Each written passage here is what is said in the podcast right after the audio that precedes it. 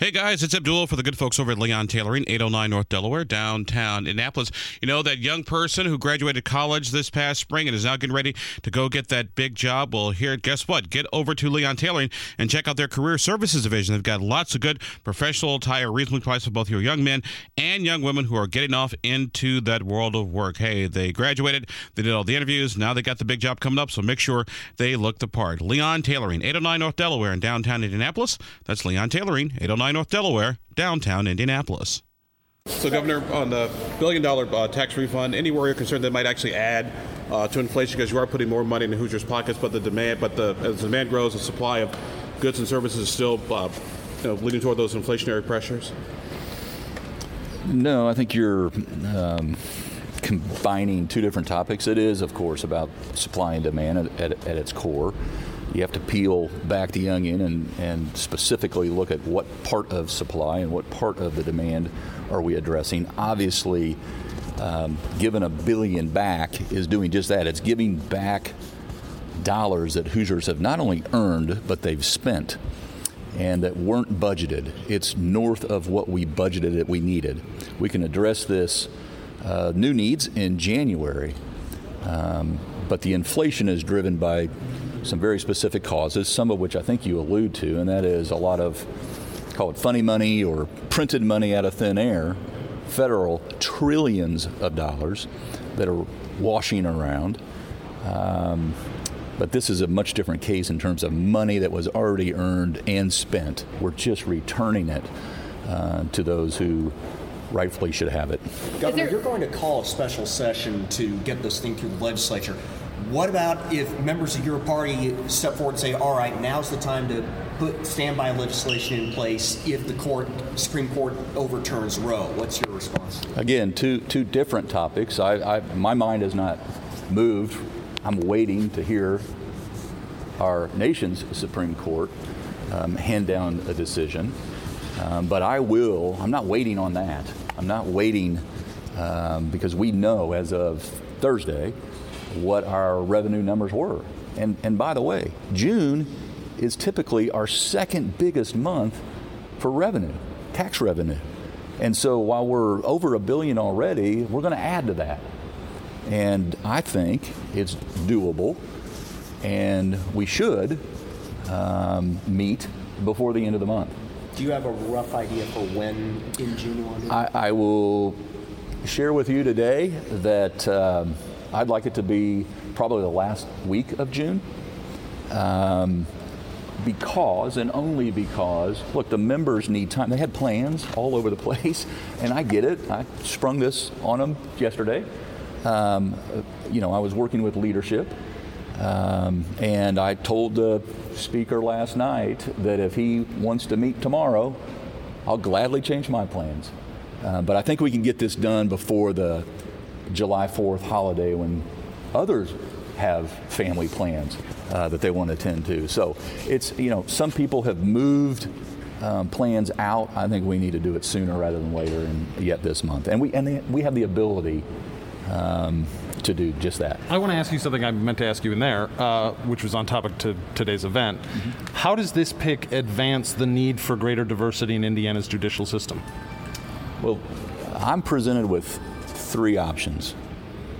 And today's selection is about, in my mind, um, who will best fulfill not just Justice Steven David's legacy, but who will lead into the future. And I have every reason to believe Derek Molter is. So to me, it's not about who it's not, it's about who it is. And I remember saying to myself and out loud the last time I gathered with Judge Molter in this office with many of you um, that his experience and thoughtfulness could likely one day put him on the Supreme Court. Little did I know that the Judicial Nominating Commission would act this quickly, see things in a similar way that he, in fact, uh, would be on their, again, short list for the Supreme Court. And so maybe he was the one to beat. the whole time. Um, but I will tell you, again, and I mean this sincerely, that we are fortunate because all three of them, to your point, all three of them could serve on the Indiana Supreme Court and make Hoosiers proud. Um, but there will be more opportunities for more. By the way, I think when, when it comes to diversity, um, the my record overall, I mentioned at the outset 74. Um, there are others, uh, counties, trial courts. This will this will now create two appellate court appointments that will have to be made in the very near future, and so there will be additional opportunity to continue to diversify with the highest quality of candidates um, that I have to select from. You know, there's a six billion dollar surplus. There's an opportunity to take 1 billion of that. No plans for anything more at that point. People see 6 billion, they think there's still 5 billion more. Hoosiers want right. more. What's your response to that? Well, my response is we, we take a, a longer view than just spend it now because we got it. And when you look out over expenses, when you look out of, we'll be in January in less than a year, obviously, uh, where we'll be talking about the long term budget. But if you project out um, to fiscal year 23, 24, 25, we're not at the same level of reserves, much lower.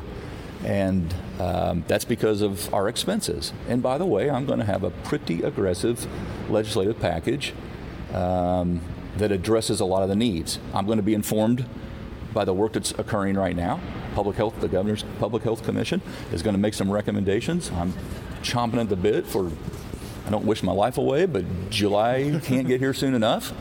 Um, they have uncovered um, what I think um, will be some um, transformational steps that the state of Indiana can take from a state and local perspective. Uh, that's going to come with a price tag. And I'm willing to stand behind what it truly costs. So will more of that money go back to taxpayers when the budget is rewritten? We'll have to see. That will be, uh, I mean, I think that's um, to be determined. I, I do think that uh, if we continue to grow, there will be an appetite for tax reform. To what extent? We're looking at housing issues, we're looking at property taxes, we're looking at certainly income. But this is, these conversations have to occur um, in a more um, uh, long-lasting gathering, not just a special session where you're in and out with a very specific agenda. With item. the- Governor, why Some not of that spend? money already spent. I mean, you guys did a tax cut package. It just hasn't all gone into effect yet. So it's it's five billion that Yeah. some of it's already, I guess, claimed. From the reserves? Yeah. Yeah, yeah. And and by the way, there's some other to on the other end of that spectrum. There's some money that hasn't been put into the system that's been allocated for READI, 500 million, and uh, for broadband internet, 250 million. And so, all this has it's part of the whole comprehensive conversation where. Um, you can't you can't just look at one moment of time or one day or, or one week. But what I do know is over the last 11 months, we are over a billion dollars north of the forecast for this budget that we're in right now. And in the state of Indiana, we're, we're kind of proud of our speed. On these, on these on these checks, why not target it a little more to the people who need it most? In other words, Yeah. does a person making a million dollars a year need 225 bucks in the mail? I think uh, to get the money back to the people who spent it is the most effective way and certainly the most efficient way and another reason why we have to act now. If if we veer off that path, then we're going to have a much different conversation um, that will that will require a lot more time than simply returning it to the people who earned it and spent it. Any Governor, plans- any- plans Governor, any- are below Governor, any- bracket? Governor. Last question. Any plans to help Hoosiers who don't meet that bracket to file taxes? Say that one more time. I'm Any sorry. plans to help provide relief to Hoosiers who don't meet that bracket? These, these are tax dollars that we hate to say over collected because we didn't over collect. We just we, we collected what came in that was over the revenues. We're going to return it to those people who spent it. All right. Governor, Thank you. Governor, any questions? Sales tax and not income tax. What about those people? That's a conversation, a, a broader conversation um, that I welcome in January. Anywhere, right. anywhere concerned about the upcoming convention that maybe a referendum on you and your administration with some of the delegates who they're going to be voting for? I'm, I'm pleased with my record, and, right. and we've established a good one. Thank you. Thank you. Thanks, Governor. Thank you. This podcast was produced and edited by Chris Spangle and Leaders and Legends LLC. If you're interested in starting a podcast or taking yours to the next level, please contact us at leadersandlegends.net.